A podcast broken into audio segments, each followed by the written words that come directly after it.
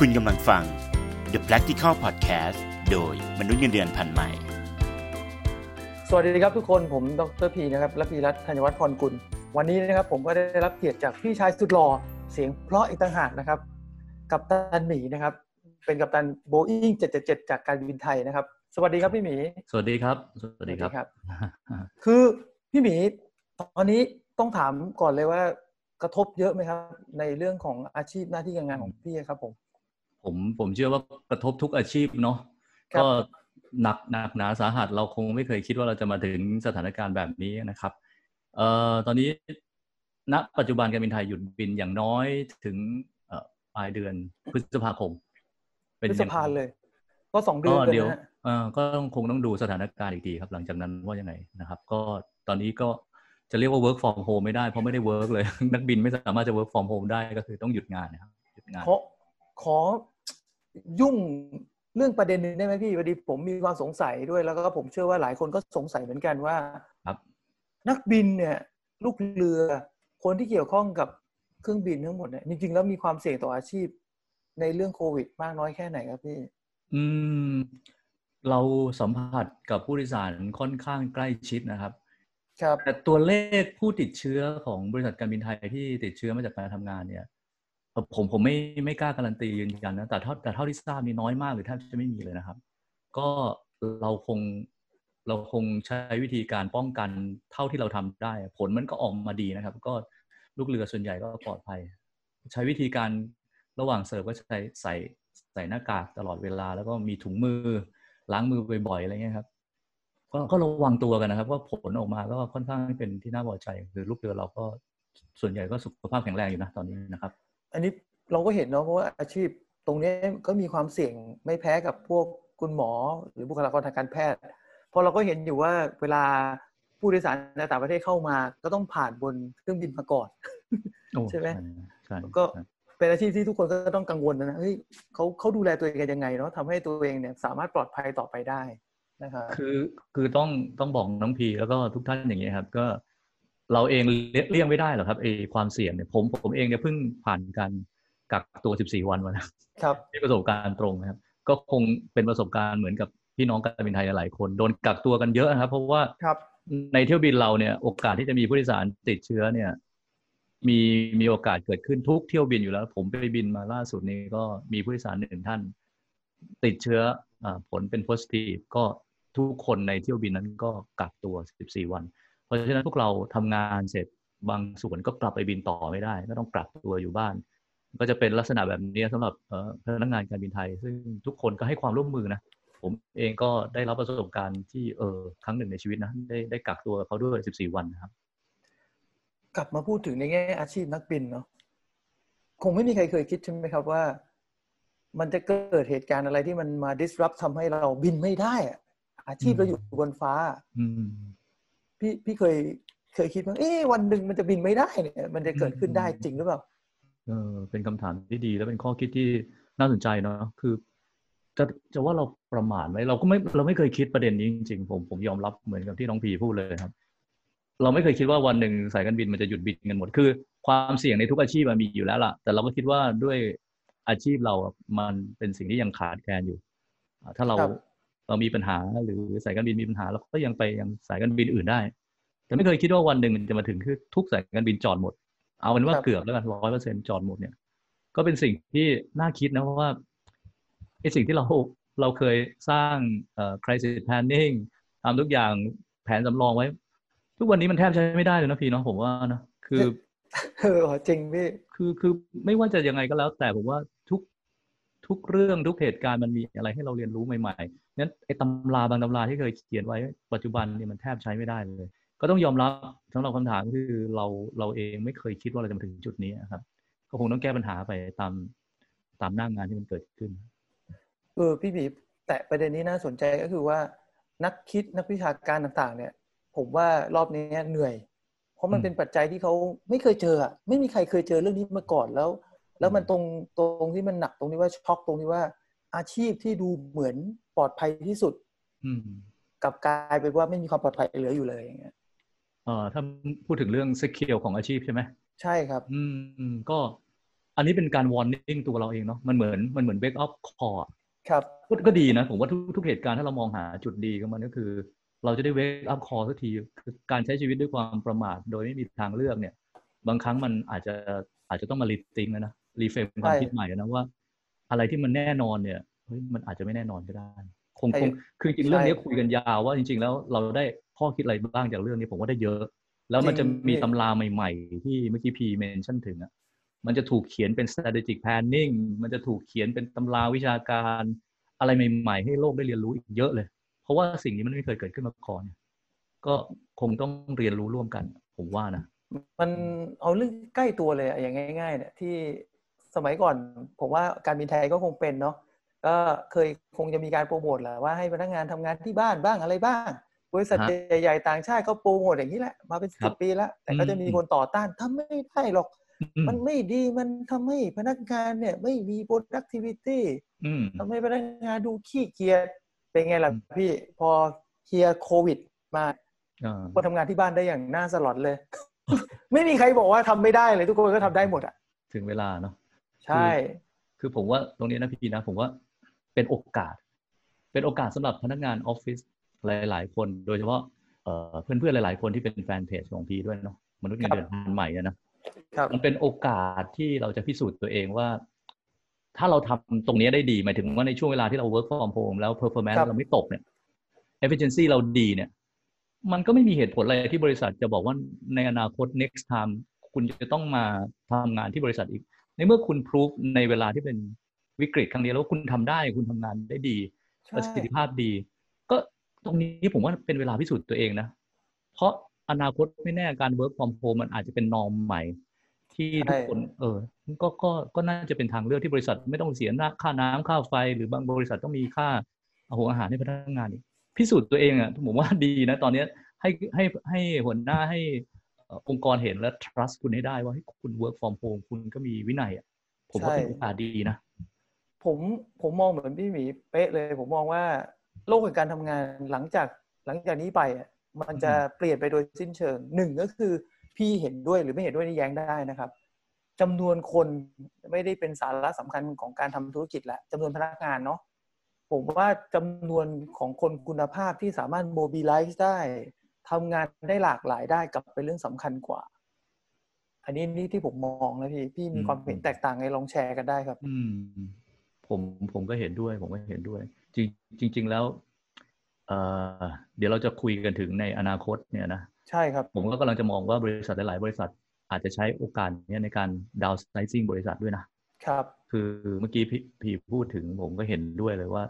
จำนวนคนอาจจะไม่ใช่คำตอบอะมันเป็นเรื่องของเอ่อ performance ของของการทำงานโดยปริมาณคนที่พอเหมาะใช่คือตอนนี้บริษัทก็เรียนรู้นะ ไม่ใช่ว่าเราเรียนรู้อย่างเดียวนะ บริษัทก็เรียนรู้ว่า บริษัทจะอยู่ได้ด้วยกำลังคนขนาดไหน คือคือบางฟังก์ชันมันหายไปเลยนะ เพราะว่าหนึ่งคือบางฟังก์ชันมันต้องทำงานที่บริษัทเป็นหลักอะเขาก็เรียนรู้ว่าฟังก์ชันนี้ไม่มีเขาเอาอะไรมาทดแทนได้บ้างวะแล้วประเด็นคือถ้ามันทดแทนได้ในลองเทอมมันอาจจะหายไปก็ได้นะถูกถูกไหมถูกไหม เพราะฉะนั้นในเมื่อเขาได้เรียนรู้พร้อมๆกับเราเนี่ยบริษัทเองเขาอาจจะต้องรีเฟรมตัวเขาใหม่ไอไอภาพที่เราเห็นในในเมื่อวิกฤตมันจบ ไม่ว่าจะเป็นปลายปีนี้หรือ next year นะครับ เราจะเห็นการดาวไซซิ่งของบริษัทเยอะแยะมากมาย ลองตามกันดูสิ ผมเชื่อว่าจะต้องมีการปฏิวัติองค์กรกันเยอะแยะมากมายครับ ตอนนี้ก็เยอะแล้วครับพี่เริ่มเลเริ่มเทกันเยอะแล้วเพราะผู้ประกอบการก็ไม่ไหวเนาะคราวนี้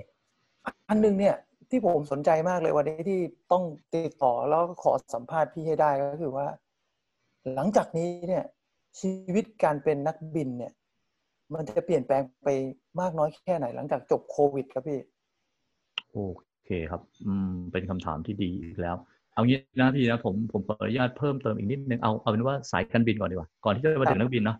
ว่าสายการบินแล้วเอ่อวิธีการเดินทางของคนจะเปลี่ยนเป็นยังไงเดี๋ยวผมจะลิงก์มาหาคำตอบที่ถามเมื่อกี้เนาะ เอาเป็นว่าวิธีการเดินทางก่อน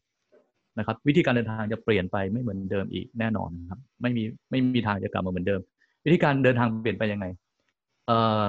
คนจะเลือกที่จะเดินทาง point to point มากขึ้นคำว่า point to point หมายความว่าไงผมอธิบายพีง่ายๆอย่างนี้สมมติว่าพีอยู่ที่ซิดนีย์แล้วพีอยากจะไปเชียงราย อ่านึกภาพนะครับถ้าเป็นสมัยก่อนพี่จะต้องจับเครื่องใหญ่จากซิดนีย์เนี่ยมาลงที่สุวรรณภูมิก่อน ครับ แล้วพี่ก็มาเปลี่ยนเครื่องเล็กไปเชียงรายอีกทีถูกไหมใช่ครับเอ่อต่อไปนี้เนี่ยเนื่องจากว่ามันได้รับบทเรียนเรื่องของทั้งราคาน้ำมันเรื่องของภาวะวิกฤตที่ผ่านมาเนี่ย สายการบินจะเปลี่ยนวิธีการแล้วมนุษย์ก็จะเปลี่ยนเอ่อวิธีการเดินทางของพวกเขานะครับเขาก็จะเดินทางจากซิดนีย์ไปเชียงรายเลย โดย ปัจจุบันจะมีเทคโนโลยีที่เกิดขึ้น ซึ่งบริษัทสายเอ่อบริษัทผู้ผลิตเครื่องบินอย่าง Airbus หรือ Boeing เนี่ยเขาก็ได้สร้างเทคโนโลยีนี้มารองรับแล้วก็คือเครื่องบินขนาดเล็กครั แต่บบินได้ไกลขึ้นนะครับ เราจะเห็น Airbus A321 XLR เนี่ยซึ่งบินได้ประมาณ 7,500 กิโลเมตร ซึ่งกรุงเทพซิดนีย์สบายๆ ซึ่งแต่ก่อนครับก่อนทำไม่ได้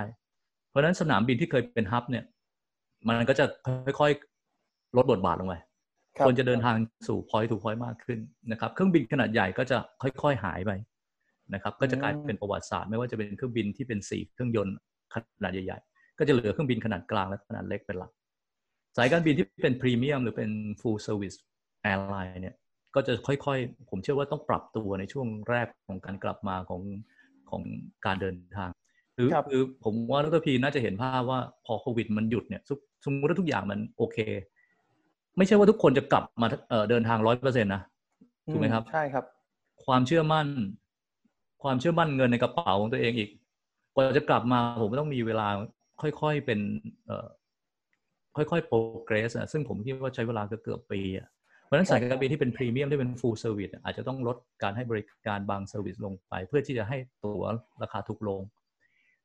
แบบเครื่องบินก็เป็นปัญหาในการซ่อมบำรุงในการ maintenance แบบเครื่องบินก็ต้องลดลง เครื่องบินก็อาจจะต้องไปใช้ในการขนส่งสินค้ามากขึ้นนะครับ แล้วก็หลายอย่างนะครับเอิ่มบริษัทก็ต้องปรับตัวนะครับดาวไซซิ่งอย่างที่ผมบอกก็เป็นสิ่งที่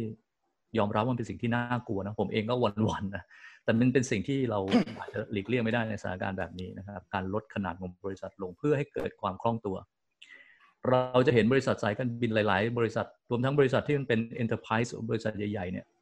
เกิดการปฏิวัติการทำงานอาจจะเอา agile เข้ามาใช้มากขึ้นครับนะครับ OKR อาจจะถูกนำมาใช้เพราะมันเป็นมันเป็นสิ่งที่สำคัญแล้วในการอยู่รอดในสถานการณ์ที่หลังจากมีการฟื้นตัวเนี่ย ถ้าคุณยังไม่คล่องตัวอีกนะ คุณยังไม่สามารถที่จะเคลื่อนไหวด้วยความคล่องแคล่วเนี่ย โอกาสสู้กับคู่แข่งในในภาวะที่ทุกคนกลับมาเนี่ยยากเพราะฉะนั้นเราครัจะบเห็นการเอา agile เข้ามาใช้แน่นอน เราจะเห็น OKR เราจะเห็นการ downsizing บริษัท ทีนี้มาถึงคำถามในส่วนของนักบิน ที่ผมพูดมาทั้งหมดเนี่ยมันกระทบกับนักบินโดยตรง เราครับต้องเปลี่ยนวิธีการทำงาน เราต้องเปลี่ยนวิธีการคิดเอ่อ การขาดแคลนนักบินยังมีอยู่ไหมผมว่าในอนาคต next time คนยังต้องเดินทางอยู่ ต้องมีครับต้องมีแน่นอน แต่มันไม่ใช่ระยะเวลาอันใกล้นี้แน่นอนนะครับดังนั้นเราจะต้องทีนี้เราจะอยู่ยังไงเพื่อรอเวลานั้นล่ะ คนที่มีงานอยู่ก็คงจะต้องปรับตัว ปรับตัวยังไงก็ ก็คงต้องใช้ความรู้ความสามารถที่มีทั้งหมดอะคือต้องพิสูจน์ให้เห็นว่าเราก็ก็ยังมีคุณค่ากับองค์กร คือผมไม่แน่ใจว่าในการดาวไซซิ่งเนี่ยมันจะกระทบกับนักบินหรือเปล่านะ แต่ผมผมพูดมุมกว้างในทุก ๆ อาชีพแล้วกัน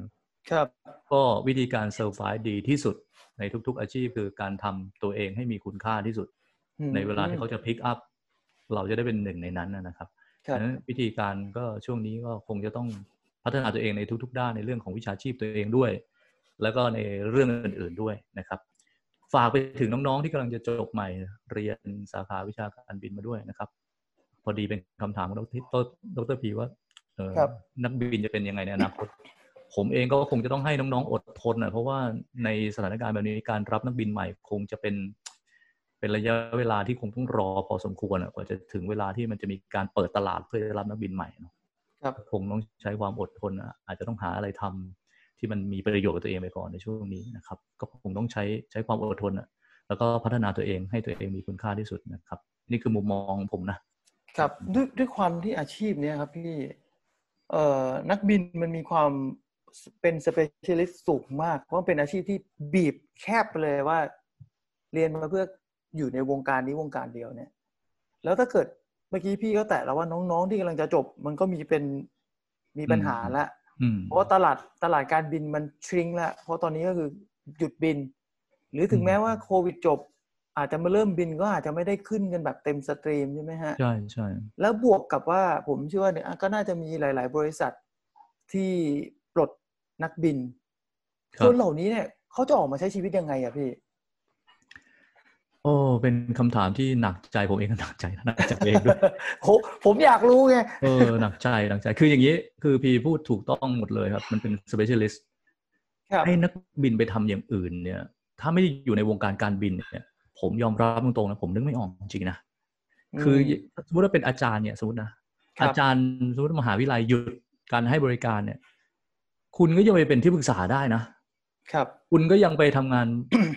บริษัทได้นะ แต่ตอนนันี้กบินเนี่ย ตอนนี้ขอขอเสริมพี่ครัหบมีเลยแล้วกันนะผมครับเป็นอาจารย์เออมหาลัยหยุด ตอนนี้มหาลัยเลื่อนเปิดเทอมโอเค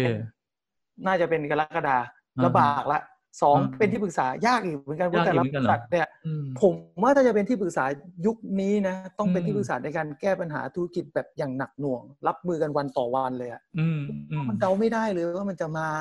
อืมหนักกว่านี้หรือยังหรือจะเสด็จน้ำยังเดาไม่ได้อือืแต่ผมก็เชื่อว่าไปยากเช่นเดียวกัน ไม่ไม่ได้แตกต่างจากอาชีพนักบินหรอกพี่ เพราะมันก็ค่อนข้างจะโดนบีบด้วยอืมอืมอืมการที่เราไม่สามารถไปเจอลูกค้าได้อืมการเราไม่สามารถไปเก็บข้อมูลได้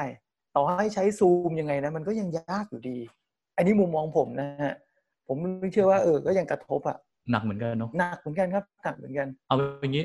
ผมคิดว่าอย่างนี้ถ้าถ้าถ้าถ้าพี่อยากจะให้ให้ผมแนะนำสำหรับเพื่อนร่วมอาชีพและตัวผมเองนะแนะนำตัวเองด้วย ก็อดทนรอ ไม่มีคำอื่น เพราะว่าเพราะว่าอะไร เพราะว่าผมมองว่าอนาคตไม่มืดมนสำหรับวงการอืมบิน ผมเชื่อมั่นว่ามันจะกลับมาแต่กลับมาเมื่อไหร่ไม่รู้ เพราะอะไรครับเมื่อกี้ผมพูดกับพีไปแล้วว่ามนุษย์ต้องเดินทางใช่คเราบเป็นสัตว์สังคมเราคอนเน็กเราต้องเชื่อมโยง เพราะฉะนั้นมันต้องกลับมาทีนี้ ประเด็นประเด็นสำคัญที่สุดในวันเนี้ยที่ที่เราคุยกันเนี่ย คือเราจะทำยังไงให้เราเซอร์ไวไปถึงวันนั้นให้ได้อะอะอะพีพีบอกว่าอาชีพอาจารย์ก็หนัก อาชีพอื่น ๆก็หนัก แต่ผมเชื่อว่าในในทุก ๆ วิกฤตมันจะมีโอกาสอยู่ แต่คำถามคำถามที่สำคัญคือ เราจะเซอร์ไวไปถึงวันนั้นได้อย่างไร นึกออกไหมฮะ ใช่ครับดังนั้นไอ้ประเด็นเนี้ยคือผมอะก็คิดไว้ว่าชีวิตที่มันมีทางเลือก ผมเคยเคยเคยเคยคุยกับตัวเองไว้นะ แล้ววันนี้ผมก็เพิ่งเขียนอาร์ติเคิลบทความเนี้ยลงไปในบล็อกด้วยเหมือนกัน พี่เคยได้ยินคำพูดนี้ไหมว่าเฮ้ยชีวิตมันควรจะมีทางเลือก คือมีอาชีพสำรองมีมีรายได้สำรอง อันนี้เราถูกสอนแบบนี้มาเสมอว่าไม่ควรจะมาจากกระเป๋าตังค์เดียวอะครับ แต่ ปัจจุบันเนี่ยไอ้ทฤษฎีเนี้ยมันใช้ไม่ได้เลยนะจริงพี่คนมนุษย์ผมผมสมมติมนุษย์หนึ่งคนเป็นพนักงานรับเงินเดือนวันนี้เขาตกงาน แล้วเขาก็บอกว่าเฮ้ยชีวิตเขาเนี่ยมีทางเลือกสำรองเขาคิดอย่างนี้มาเสมอ ตั้งแต่อดีตคือเขาไปเปิดร้านขายอ่าอาหารอยู่ในห้างสรรพสินค้าคปรับรากฏว่าห้างปิด ไอ้ทางเลือกที่เราเคยคุยกับตัวเองว่าเฮ้ยชีวิตเราซิเคียวเรามีทางเลือกสำรอง ห้างปิดร้านเราก็ปิดด้วย ปรากฏว่าทางเลือกสำรอง ก็ไม่สามารถจะช่วยเซอร์ไ e เราเวลานี้ได้คำถามต่อมาคือ แล้วเราจะต้องมีทางเลือกกี่ทางนะสำหรับชีวิตมันถึงจะเพียงพอ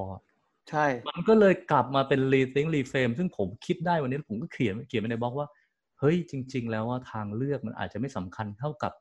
การเลือกทางของเรานะอืมดีนะฮะ ทางเลือกมันอาจจะไม่สำคัญเท่ากับการเลือกทางของเรานะ เพราะว่าอะไรฮะ เอางี้นะ ถ้าตัดภาระหนี้สินที่มันจำเป็นกับชีวิตออกไปนะ แล้วมามองดูว่ามันจะมีภาระหรือหนี้สินบางอย่างที่มันกำลังก่อตัวให้เกิดปัญหาเราในวันเนี้ยที่มันไม่จำเป็นน่ะมันเกิดจากที่เราเลือกทางชีวิตของเราในอดีตทั้งสิ้นเลยนะ ใช่ครับ เพราะฉะนั้นถ้ามนุษย์คนหนึ่งเนี่ยนะครับเลือกทางชีวิตที่ดีตั้งแต่ต้นตั้งแต่อดีตมา วันเนี้ยมันจะพิสูจน์ได้เห็นว่าเฮ้ยเขาหนักหรือไม่หนักเนี่ยมันขึ้นอยู่กับวิธีการเลือกทางของเขาในอดีตนะดังนั้นการมีทางเลือกในชีวิตถามว่าดีไหมดี แต่คุณควรจะมีการเลือกทางที่ถูกต้องสำหรับชีวิตด้วยอืมอันนี้ก็เลยอยากจะบอกว่าถ้าคำแนะนำของผมคือ ใช้ชีวิตด้วยความไม่ประมาทในช่วงเวลานี้ครับ ก็พยายามเลือกทางที่ดีที่สุดที่ คือถ้าเรารู้สึกว่าเราเหนื่อย ก็ต้องพยายามหายใจแบบแผ่วๆที่สุดในเวลาเนี้ย เพื่อจะเอาตัวเองให้ถูกเพื่อจะเอาตัวเองให้พ้นจากวิกฤตนี้ไปได้ แล้วผมเชื่อว่ามันจะมีโอกาสรออยู่ฉะนั้นคำตอบของคำถามคืออาชีพนักบินทำอะไร ผมก็ตอบพีตรงๆเลยว่า อาชีพนักบินอย่างไรมันก็ต้องเป็นนักบิน มันก็ต้องอยู่ในวงการบิน เพราะฉะนั้นทางออกทางเรื่องของคุณคือคุณต้องเซอร์ไ e ให้ได้เพื่อรอวันนั้น รอวันที่วงการบินมันกลับมา แล้วคุณจะได้กลับมาทำงานอีก ช่วงนี้ทำอะไรได้อะ ก็ทำอะไรได้ก็ทำครับ ที่มันเป็นรายได้ให้กับเรา หรือถ้าหายรายได้ไม่ได้ แย่ที่สุดก็คืออย่าให้มันมีรายจ่ายมากนะก็คืออย่างที่ผมพูดไปก็คือเลือกทางให้กับชีวิตที่มันถูกต้องในเวลาเนี้ยผมอืมฟังพี่หมีแล้วผมนึกถึงเอ่อสัตว์ป่า ในหลาย ๆ หลาย ๆ สปีชีส์นะ เวลาเกิดอุทกภัยเกิดความแห้งแล้ง เกิดปัญหาเงี้ย มันก็จะมีสัตว์อยู่ไม่กี่ประเภทที่เขามีความสามารถในการจำศีลาอยู่นิ่งๆอืมเพื่อให้ใช้พลังงานได้น้อยที่สุด คือตุนตุนตุนตุนกินไว้เสร็จแล้วหยุดเลย เพราะรู้ว่าเดี๋ยวฤดูกาลที่มันจะหากินไม่ได้มันกำลังจะมาถึง แล้วเขาก็จะอยู่เฉย ๆ ไม่ขยับตัวเลยอ่าฮะพักจน ฝนเริ่มตก ดอกไม้เริ่มบาน ต้นไม้เริ่มโต อาหารเริ่มเห็น เขาก็ออกมาสู้ใหม่มอารมณ์มันเหมือนอย่างนั้นเลยพี่ แต่ข้อเสียของมันมีเรื่องเดียวก็คือว่าศึกเนี้ยที่เราต้องจำศีลเนี่ยไม่รู้มันนานแค่ไหน เราอาจจะหมดลมหายใจก่อนได้สำหรับคนหลาย ๆ คนอาจจะถามคำถามนี้ก็ได้นะผมไม่รู้มันจะนานแค่ไหนอืมใช่ไหมเสเบียงกลางแต่ละคนก็อาจจะไม่เท่ากันด้วย ก็อย่างนี้สิเอ่อจำศีลได้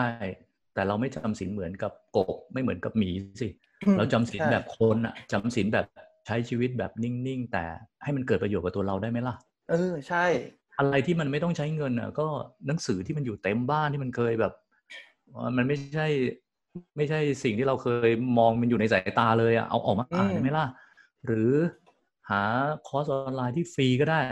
มีเยดูอะไปก่อนนะดูดูไปไปก่ก่ออนน ก็ไม่รู้หรอกว่ามันจะจบเมื่อไหร่แต่ถ้ามันมันจำเป็นต้องใช้เราจะได้หยิบเอาอาวุธพวกนี้ซึ่งผมก็คิดว่ามันก็ช่วยได้ในในเวลาที่เราจำศีลน่ะเนาะผมว่าผมว่ามันแบ่งเป็นสองประเด็นหนึ่งก็คือหาการกินอยู่เนาะหาเลี้ยงร่างกายและชีวิตครอบครัวมอันนี้พี่หมีพูดได้ชัดเจนเลยก็คือว่ามีน้อยกินแต่น้อยใช้สอยอย่างประหยัด อันนี้มันชัดเจนอืมแต่เรื่องของสุขภาพจิตและปัญญาเนี่ย ยังไงก็ต้อง พยายามใช้เวลาช่วงเนี้ยพามันไปเจอในสิ่งที่ดีๆอินพุตที่ดี ๆ ด้วย ครับเพราะไม่งั้นถ้าเราใช่อยู่เฉยๆแล้วพี่น้องมันก็จะเฉาอีกอะใช่ใช่ใช่คือณเวลาเนี้ยเราอย่างอย่างอย่าง specialist อย่างผมเนี่ยผมไม่รู้อนาคตผมจะทำอะไรได้บ้างก็ ตอนนี้นึกออกอย่างเดียวคำคำถามพี่ก็คือตอบว่ายังไงเมื่อชีวิตนี้ก็คงต้องเป็นนักบิน ก็รอไปถึงวันนั้น แต่คำพูดของสตีฟจ็อบเนี่ยไอ้คำพูดว่า connect the dots เนี่ย ผมผมชอบมันแล้วผมว่ามันเป็นจริงเสมอ เราไม่รู้หรอกไอ้จุดที่มันเรียงตัวในชีวิตเราเนี่ย มันจะเป็นยังไงต่อเมื่อเราเดินไปข้างหน้าแล้วเรามองย้อนหลังกลับมาเราถึงจะรู้ถูกไหมใช่เช่นวันครับเนี้ยเราบอกว่าเฮ้ยชีวิตเราทำอย่างอื่นไม่ได้เราต้องเป็นนักบินอย่างเดียวแล้วไม่มีไม่มีเราไม่มี คือตอนนี้เรายังไม่มีอะไรต้องทำงานเราก็ยังไม่มีทำก็คอนเน็กสร้างดอทขึ้นมาเยอะๆสิในอนาคตไม่แน่หรอก ถ้าวันนั้น มันมาถึงแล้วเราอาจจะไม่ได้กลับมาเป็นนักบินแต่เราอาจจะทำอย่างอื่นก็ได้นะ ใช่ซึ่งครับตอนเนี้ยคำตอบเนี้ยเรายังนึกไม่ออก เพราะมันไม่มีทางจะนึกออกเลยเพราะว่าเราเกิดมาเพื่อเป็นนักบิน เกิดมาเป็น specialist เป็นวิศวกร เป็นอาจารย์ เป็นนักบัญชีแล้วเอ้ยชีวิตเราจะทำอะไรวะเรานึกไม่ออกหรอก แต่วันหนึ่งซึ่งเราสะสมจุดเหล่านี้ไปเรื่อยๆแล้วเรามองย้อนกลับมา มันจะเกิดเป็นสตอรี่มันจะเกิดเป็นเรื่องราวเอง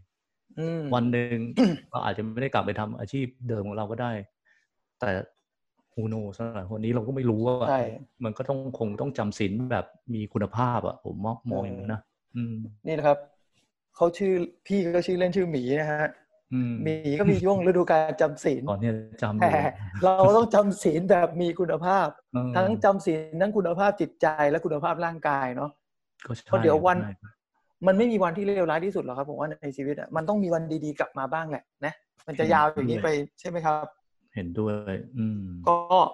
วันนี้นะครับ ทุกคนที่ฟังเราสองคนอยู่เนี่ย ก็น่าจะได้แง่คิดหลายอย่าง แล้วก็มุมมองหลายอย่าง สิ่งหนึ่งผมขอสรุปนะฮะแบบที่คมที่สุดที่ผมเห็นนะคือว่า ทางเลือกไม่สำคัญ เท่ากับการเลือกทางของเรา อันนี้พี่หมีพูดไว้ชัดเจนมากอืมทุกคนมีทางเลือกเสมอ แต่ไม่ได้หมายความว่าทุกทางเลือกที่เราเลือก